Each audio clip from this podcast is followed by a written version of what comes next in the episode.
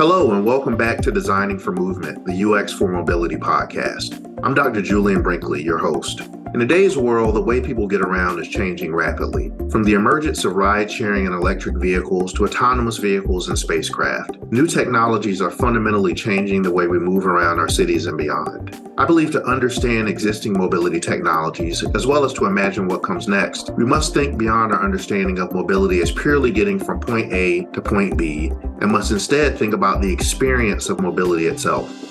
In this podcast, we will explore the design of mobility technologies with an emphasis on understanding how best to support the human user. We'll be talking to designers, researchers, engineers, and experts in the field about how they design compelling, accessible, and engaging experiences at some of the world's leading mobility companies.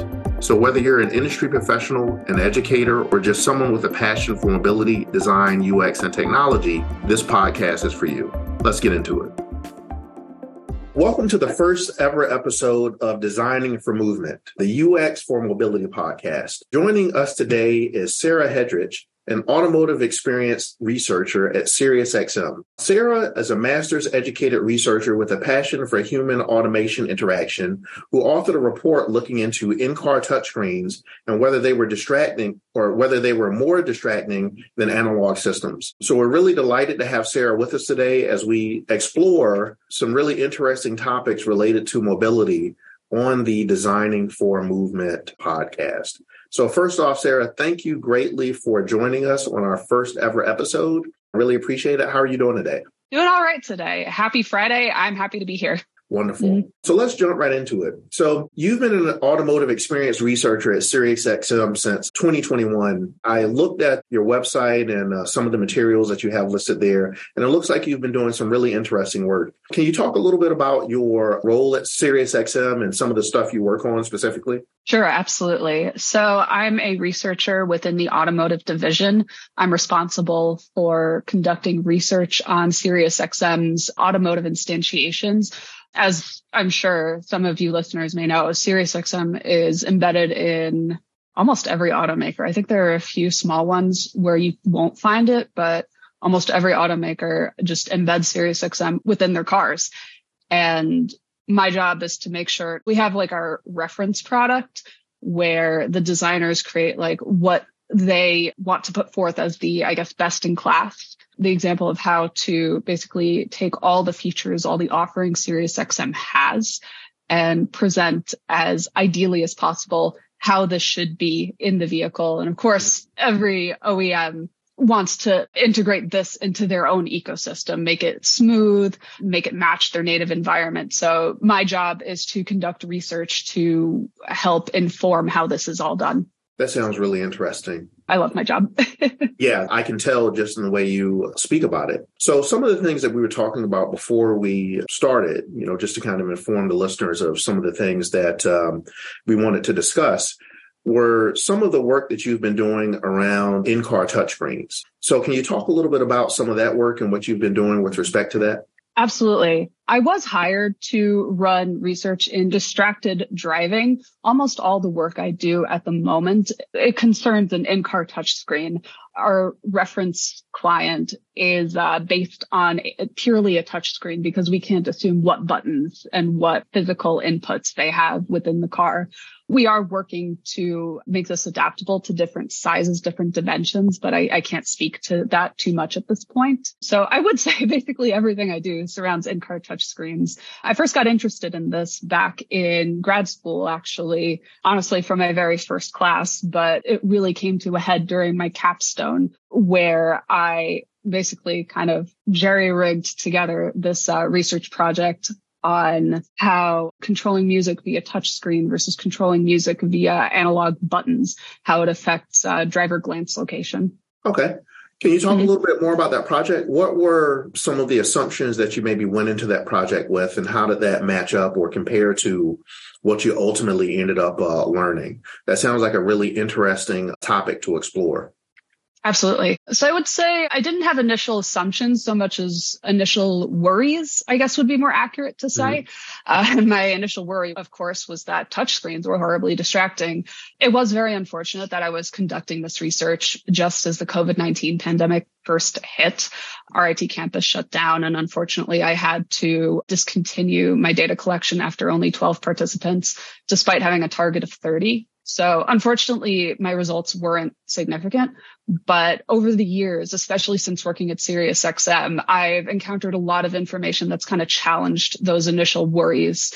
And I would say the biggest thing that challenged it was the fact that I guess modern vehicles have so much built into them. There are so many different functions and features that the modern driver has not only become accustomed to, but also depends upon to make their driving experience uh, comfortable and fluid.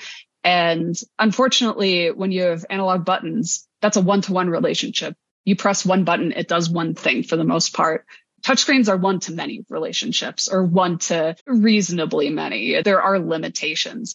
And of course, it's just objective fact, basically, that you have to look at a touchscreen to interact with it. There is no physical feedback sometimes haptics can be a physical feedback, but that's kind of a tricky tightrope to walk. So I guess the main thing that's kind of challenged my initial, not assumptions so much as worries is the fact that there are certain things that touchscreens do perform better than physical buttons. But that's once again something that you have to explore in each individual scenario. And that's very interesting, by the way. A lot of my work basically looks at trying to understand how persons with disabilities and older adults might best interact with uh, automotive systems. So a lot of that work has been focused on autonomous systems specifically, but we've started to look more at conventionally driven vehicles, vehicles that are manually driven as well and mm-hmm. how to support drivers with a variety of different needs. As we look at a lot of the data, uh, it suggests that drivers are in many respects getting older with the aging of the uh, mm-hmm. population. Mm-hmm. So there are some concerns about how we can best support those drivers, older drivers specifically, those 65 and above, as they attempt to interact with and use conventionally driven vehicles. So right. my question around that really is there seems to be a movement towards the digital interface and towards the touchscreen in many production vehicles, much more so than what we have seen in previous years. What would you directly attribute that to? Is that more of a, a, market demand? So the market is basically leading us into a direction where we have this proliferation of digital interfaces and touchscreens in a variety of different vehicles? Is it more so an economic perspective? I've heard from some OEMs that it's basically cheaper to put a uh, touchscreen mm-hmm. or some sort of digital interface into a vehicle versus, you know, making all of these little buttons and knobs and these other means of basically interacting with the vehicle. What would you attribute this movement towards the touchscreen and this touchscreen centric environment to most directly in your estimation? I think it's multifaceted. They are definitely cheaper to mass produce. So there's a financial incentive there. Create once, implement many times as opposed to the more complex, I guess, underpinnings of physical buttons and physical inputs. Modernness is also just in general something that is trending. Our day to day lives are characterized by touch screens. Fewer and fewer people have actual like desktop computers. I have one because I'm a big nerd, but a fewer and fewer people, yeah, are relying on these. I don't want to call them antiquated, especially because they are also coming along, but the conveniences of modern technology, of touch screens, of just these, I guess, smart technologies just becoming more and more ubiquitous. It makes sense that they would appear in the car the cars that have them integrated are also, you mentioned uh, marketing incentive. They're more likely to be appealing to the modern buyer. I mean, between the financial incentive and the marketing incentive, those are two absolute huge drivers of this trend towards more touchscreens and more, I guess, sophisticated technology in vehicles in general. Interesting. Can you talk about obviously there are a lot of different aspects of the in-vehicle experience that I would imagine that you all are actually exploring in your work at SiriusXM. Mm-hmm. So can you give an example of a recent study or maybe a not so recent study for something you can talk about that you all have done that has involved, you know, looking at, you know, some research questions around touchscreens, driver distraction or anything of that nature? I would say the most uh, recent study, I don't know if there are any I can talk to per se. We did a little um, benchmarking of our, all our different OEM systems. And when we did, it was actually about a year ago, was one in the Ram pickup truck. And this was, I don't know if I've ever seen a screen this big in a car outside of like a Tesla or a car this big. This was a really interesting study to have participants, none of whom uh, drive this kind of vehicle and just comment. It wasn't particularly on the distractive capabilities of the system, but it was more of a usability evaluation of the system within the Dodge Ram. But a number of drivers commented on, and I wish I could remember more clearly. Just every time we had them perform a task and we had them think to themselves if any red flags popped up in their head related to, I don't know if I could see myself using this while driving. Of course, it's a really complex system. And so some features are more easy to access than others. And that's with almost every system. And so every time there's a feature that's not easy to access, you always hear people talk about I don't know if I'd be comfortable using this while driving necessarily. And so that means we put that feature on a list to later examine in a distracted driving capacity. Mm-hmm. Interesting. Interesting. Yeah. So speaking about that, that sounds like really interesting work. We do a lot mm-hmm. of usability related studies in my lab here. So I always find that type of work to be really uh, interesting because I find that you can learn a lot about what not to do in, you can. a worst case scenario by doing those types of uh, studies. So for this study that uh, the usability study you did, where do y'all typically recruit participants from? Do you have some internal mechanism that you use for that? Do you go out broadly to the general public to recruit? Where do you recruit participants from? And maybe what are some of the best practices that you employ to basically support that activity? Recruitment is definitely something that's changing within our team, especially as we gain access to new vendors. We're actually in discussion discussion with a new vendor at the moment, and I don't know how much I can speak to that. But I would say even more important than what means you do to recruit is how precisely you target your sample. So we always make sure that we have, we templatize how we target our samples. And we have kind of our standard. We want half uh, Sirius XM users, half non-users. That's because in the past we used to target exclusively users and that just, that gave us a biased sample. We're interested in how everyone sees our system. Where and how people who aren't familiar interpret our system. We want an age range and we specifically examine the age break above and below 45. We want a balance of genders. It's depending on the study and it really depends. We want people who drive a vehicle five years or newer just so they're familiar with using modern technology in a vehicle, ideally a touchscreen, though not necessarily some OEMs do something different. And especially because in-person studies, recruiting for in-person research is so much more sensitive in terms of time and in terms of finances. We want the um, recruitment agency to be able to speak to them and have them articulate just some basic answers to questions. Like we sometimes, since we're a media company, we'll ask them, Oh, what's your favorite genre of music? And see if they can articulate something instead of saying like, Oh, I like everything someone who says, Oh, I like everything isn't necessarily going to be a participant who gives you useful information when you ask them questions. So yeah, I, I, don't know if that answered your question precisely, but yeah, I would say definitely who you're targeting as your participants is a lot more important than what agency you're going through or what means you're using to recruit. So it sounds like often you all use maybe third parties to assist you in the recruiting mm-hmm. process. So you use you know, others to basically yes. with that, which I think makes sense, especially given the type of work that you all are uh, doing. So following up on that, a lot of what we do involves working with people with disabilities. Mm-hmm. So one of the big areas that we're working in right now is trying to understand what will the in-vehicle experience look like when we move towards more automated vehicles. So as we mm-hmm. move up the uh, levels of uh, vehicular automation from level three to maybe level five, so when we go from, you know, partially automated vehicles to vehicles that are basically fully automated and are capable of, for the most part, full self driving. What does that in mm-hmm. vehicle mm-hmm. experience look like? Are you all doing anything that you can speak to around thinking about, you know, this reimagined autonomous vehicle and what that in vehicle experience might look like with Sirius XM or maybe other technologies that might be in the vehicle as well? I can't speak to any work we're doing at the moment outside of just keeping on top of industry trends and keeping on top of where the technology is moving. coming up with ideas for when the time comes, how we might see our own product integrated into mm-hmm. these vehicles. And already we're considering how the product would work in something like I, I've already seen like videos of automated taxis that take people from A to B. And that's already a thing that exists. And so the idea that this system that's so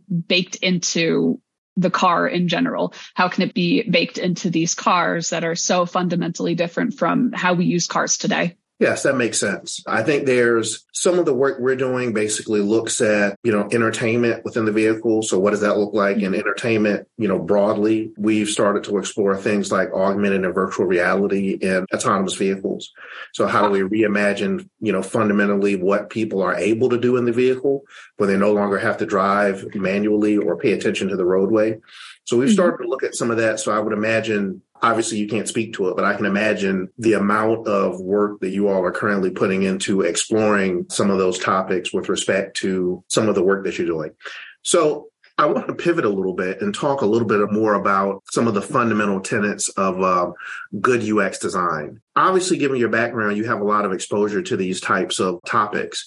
What are mm-hmm. some of the principles that you try to bring to bear with respect to good UX design and, you know, designing things that are accessible for all and things like that in some of the work that you're doing?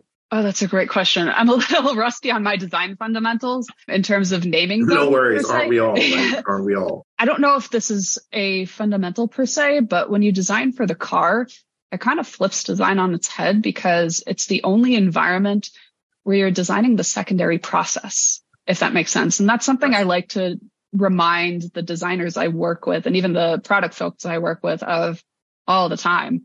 Like, why is my particular job important? Why do we not just have one overarching user experience team covering both digital and automotive instantiations? Because it is so fundamentally different. Everything is so much more sensitive in the vehicle purely because this is a giant metal moving box near other giant metal moving boxes. And hmm. so I would say everything involving attention becomes substantially more important. The idea, information architecture in particular, where things are placed within the navigation paradigm becomes so much more important. Not that it's fun to go through an app on your phone and dig through five screens to find something essential, in a car, that can be the difference between like half a second of time being distracted and four seconds of time being distracted, which doesn't sound like much, but when you think about it, looking away from the road for four seconds is a lot. Mm-hmm. So I would say definitely information architecture is a huge part of good information architecture, making sure the user, the driver, the listener knows exactly where to find things. Use of good iconography, hidden interfaces are a no go, especially in the car. Good use of signifiers in the car, but mm-hmm. everything that involves attention just becomes so much more important is I guess how I'll sum it up. No, I think that makes perfect sense. The way I like to typically frame some of the challenges for designing for the in-vehicle experience, I'm talking to students or, you know, I'm working with stakeholders or et cetera, is that you're essentially trying to design a system in an environment where really it's cognitively demanding to some degree, the driving mm-hmm. activity. Things can appear in any part of the visual field really at any given time. And it really heavily requires the visual senses and cognitive abilities to a certain degree to basically be able to drive right. effectively. But I think when we think about that, it raises questions about what some of the primary challenges are with respect to current in car interfaces and in vehicle systems. Are there some significant problems that you have observed with in car interfaces just currently? Not necessarily with anything that you all are directly working on, but just mm-hmm broadly, you know, some challenges with in-car interfaces in the vehicle? Yes, anecdotally, I can't say I have too much experience. My car is 13 years old, um, and I haven't really gotten to sit behind the wheel of too many modern cars. But I have a lot of coworkers in this automotive department too, and I see articles fly by all the time about new innovations in the automotive space. The challenge is it kind of comes back to this why do we see so many touchscreens in cars and i guess it's this this rush toward modernness sometimes and not always but sometimes at least in my opinion, unfortunately, there's not really financial incentive to slow down this process for safety. Where again, it comes back to this financial incentive and this marketing incentive. And we're now seeing automakers build functions like windshield wipers and sometimes even shifting into their screens. It's a little concerning to see how rushed this race toward the most modern vehicle is. And don't get me wrong, they're gorgeous, like absolutely gorgeous. I see the things my coworkers are asked to work on. It's like not only are they incredibly talented designers, and this is literally their job to do this, but it's also like I see this and I'm concerned that, you know, how there's formative and summative research. We've rushed past the formative research in a lot of these things to the point that we need something. We need, we need something to put in the car, to advertise, to sell. And then we can figure out if it works or doesn't. And if we find out it doesn't work, maybe there's still enough incentive to keep it in there. It's a tricky question to navigate. And I don't want to necessarily lambast the inclusion of some of these features again, because this is my opinion. I don't have data in front of me. I can't speak to facts here. Just objectively, there's little financial incentive to run this kind of formative research before they're done. Yeah. And that's a, that was a great response. I think to follow up on that, one of the questions I have is, we see a lot of laws that are currently in place and laws that are being proposed and being put in place to basically limit the ability or at least to discourage people from using their mm-hmm. smartphones to text or you know to do whatever they may do in the vehicle while actively driving, right? Mm-hmm. I know that early on, when in vehicle touchscreen type systems were introduced, there were efforts to really discourage people from doing things like watching movies in the vehicle while the vehicle was moving or doing things of that nature, you know, watching TV, mm-hmm. you know, or things like that while driving. I think one argument could be made that maybe the guidance in the legislation on how we need to basically design these things, what their capabilities should be, mm-hmm. what should be accessible to the driver while they are actively driving may not necessarily be at the same pace as where it needs to be. Do you think that this is something where perhaps we need additional guidance either from regulatory agencies that basically suggest what the capabilities or limitations should be of this technology? Are additional laws needed, or is this just something that, you know, OEMs and just the broader automotive UX community needs to kind of coalesce around an understanding of what is appropriate and what should be done and should be accessible in the vehicle? I mean, honestly, that both and all three. to answer your question in a nutshell, honestly, I've been asking myself for the past six years, why are we not allowed to use our touchscreen phones in the car when we're allowed to use the touch screens built into the car? It's a great question. And while there are standards and there's standards we have to run our research against the um, NHTSA driver distraction guidelines. Mm-hmm. Off the top of my head, I'm pretty sure it's like less than 12 seconds total, less than two seconds average per glance. There are guidelines, but that's more of a liability type thing. It's more so if a feature passes these guidelines and someone uses it, the person who creates it can say this feature passes NHTSA guidelines and the driver is at fault because we built the feature to these guidelines. I definitely think more responsibility should be put on the broader UX community, especially the UX community in the automotive field. I don't think there are many of us. but I do think it's worth just taking the responsibility, kind of taking the chance to take a stand. I mean, it's one of the reasons I came here on your podcast because I'm really passionate about this topic. I am actually a car accident survivor, which is why this interested me in the first place. And it's just the idea that you're driving a car. It's a huge responsibility, even without a touch screen, just to operate brake, gas, steering wheel. And add 500 things on top of that that you can do. It's adding extra responsibility, giving the driver extra responsibility. And I think on top of giving the driver that responsibility, it's the responsibility of the people who make the things that we give to the driver.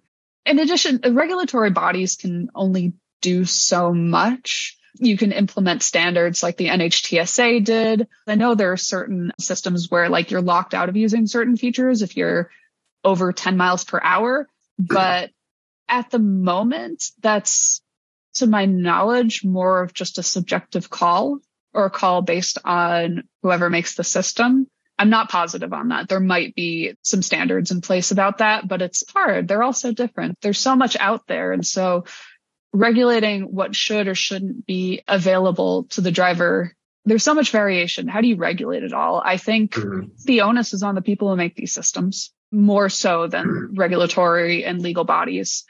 And again, that's hard to do because a lot of these companies are in competition with each other. And so there's a lot at play at the corporate level, at the legal level. I wouldn't say as much at the interpersonal level, but there is also at just the system level, at the level of what's actually in the car and what the driver is actually using. So there are a lot of moving pieces, but I do think the onus is on the people who make these systems. That makes sense. I want to specifically talk about one, the interpersonal and also the broader automotive UX community. I am a faculty member here at Clemson University, where my lab is located, is located on an automotive engineering campus, but I'm actually a computing faculty member.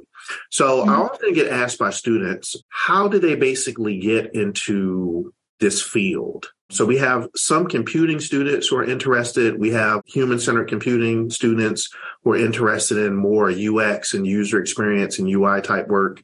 We also have uh, automotive engineering students who come at similar problems, but just from a different direction, still taking that type of coursework. So what was your path to basically get where you are? I mean, I actually initially started my undergrad in IT and computing. I worked for a few years at Kodak in the University of Rochester between undergrad and grad school, I was a software test engineer, so QA engineer at Kodak. And then I kind of did like web and computing, everything for the student activities office at the University of Rochester. And I realized I care way more about people than I do about computers.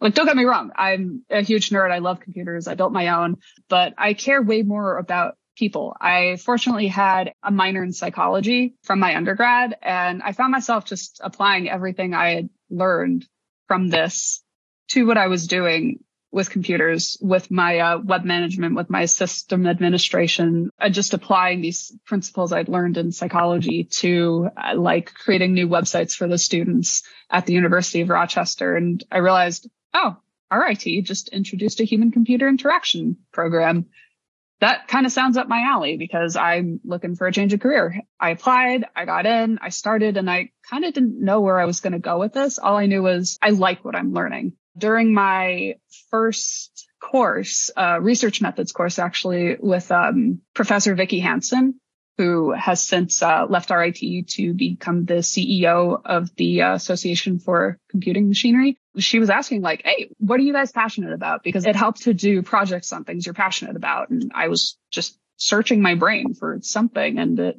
something clicked. It occurred to me like what I said before. Why are we not allowed to use our touchscreen phones in the car, but we are allowed to use the touchscreens built into our cars? Cars are big computers human computer interaction. There's a human in the car. The car is a computer, but how does that affect the way they drive? That's a really sensitive environment. And uh, fortunately, that was like my second week of grad school. And so that never left me. That just carried me all the way through grad school. RIT didn't really have any like facilities or professors dedicated to this topic. So I kind of had to figure stuff out on my own and basically take any opportunity to conduct research and run projects around this topic. And I just did it again and again and again and again. And so it just, it cultivated this passion in me, I would say. There are universities to my knowledge that do specialize in automotive HCI. I can't name them offhand, but I'm sure just searching for them will get you there. And unfortunately, I graduated in May 2020. So I struggled to find work for a year. And my first job I was hired to didn't actually involve any automotive UX, but I was actually found by a recruiter looking to fill a role at SiriusXM in the automotive research department. They found me. I spoke to the research director at the time. He's since left and I have a, a new manager, but it was very clearly a very good fit. So that's kind of been my personal career journey. If this is an interest to someone, there are much more targeted ways to get there. there are definitely I I didn't take any kind of undergrad program and anything related to HCI. Like I had a few HCI courses, but I mean RIT, for example, now offers a human centered computing major for undergrad students. And that probably will get you there a lot faster than I got there with my IT degree, a few years of work, master's degree. And I mean, outside of that, my coworkers come from and just people in the UX community come from all sorts of different backgrounds. Some people in computing, some people in psychology or social sciences. Some designers come from graphic design or industrial design. It's a multidisciplinary field. There are many roads to get to where you want to get. That's wonderful. I really appreciate you sharing that because I get that question quite often. That's mm-hmm. one that uh, I routinely get from students. What advice would you give to people basically starting off their careers in automotive UX? You know, so you have gone to RIT or some other university, you studied this topic, and you were able to land your first job, right? Mm-hmm. Not you necessarily, but a, a person was able to land their first job. You know, they're in there and they're trying to be successful. Do you have any advice that you think would help them in this domain uh, be successful, at least initially? I guess I'll come back to the idea that you have to kind of flip UX principles on their head for the automotive environment and understand that the normal approach only works to a degree here, as well as just the career advice that could work for anyone searching any career network.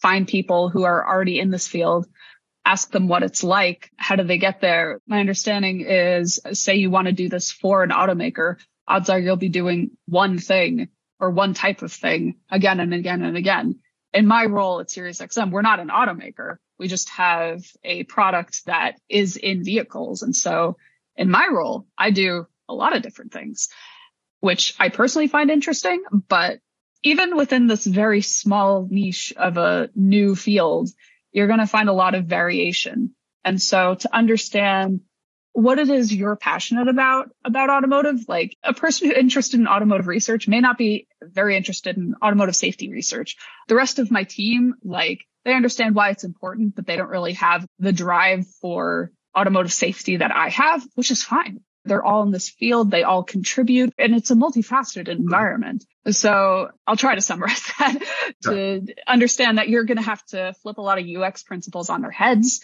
to network with people in the field that you're interested in and to understand that there are different paths you can go. Like, even if you've taken one of many paths to get here, there are still from this point, many different paths you can take through this field. Yeah, that makes perfect sense. So speaking a little bit more about the whole networking aspect, mm-hmm. automotive UX or, or just thinking about mobility broadly, sure. even that broad lens, it seems like a really small community, relatively speaking right? Mm-hmm. The broader kind of UX community. So, is there anyone within that community that you would really be interested in speaking to? You would love to take to lunch, or you would love to just, you know, learn more about what they do, or even a role maybe that might be someone you'd be interested in talking to? Dr. David Strayer. I followed his uh, research pretty closely while I was in grad school. It's been a while since I've looked at what he's done, but he's done some really cool stuff on automotive research on his page on APA.org, he noticed the same distractions pilots were dealing with in the air were affecting drivers on the road. His curiosity was piqued. He's, to my knowledge, a uh, leader in distracted driving research. So if I had an opportunity to just talk to him and ask him about not only like what sparked his passion, but a lot of interesting things he's found out, how that has gone to inform the design and implementation of systems in cars. That'd be really cool. Yeah. Well, hopefully he'll listen and hear this and we'll reach out to you and you all. Oh, can, oh, that'd be cool. yeah. You never know. It's a small world out there. So you never know. You never know. You never know. Well, it's been an absolute pleasure and a privilege to have an opportunity to talk with you. Thank you so much. I think what you shared would be really helpful to anyone working in or outside of the field. I think that would be really helpful. I think also students will potentially be really interested in hearing what you had to say about getting into the field and how to progress and how to network and things of that nature. Is there anything you wanted to say before we conclude? I guess just you don't have to love this field to be in it, but it does help if you love it. Of course, there are easier days and harder days, but it's such a wonderful, interesting field. My current manager actually pivoted to this field from marketing and prior to that from uh, just media. And she finds it super interesting. And so it's almost like reinvigorating to some people because of all the challenges and the uniqueness of the environment. So I don't know, you don't have to love it, but it's helpful if you do, and it's rewarding even if you don't. Wonderful. Well, I really appreciate you being our very first guest. So cheers to you for doing that. So I'll do a little applause. And uh, with that, we'll go ahead and wrap up. So thank you very much. Thank you so much, Dr. Brinkley. Thank you for having me. That's all for today's episode for the UX for Mobility podcast. Remember to subscribe to our podcast to stay up to date on the latest episodes and feel free to leave us a review to let us know what you think. And a special thanks to our guests for sharing their expertise with us and to our listeners for tuning in. Join me again next time for more exciting discussions on designing for movement, the UX for Mobility podcast.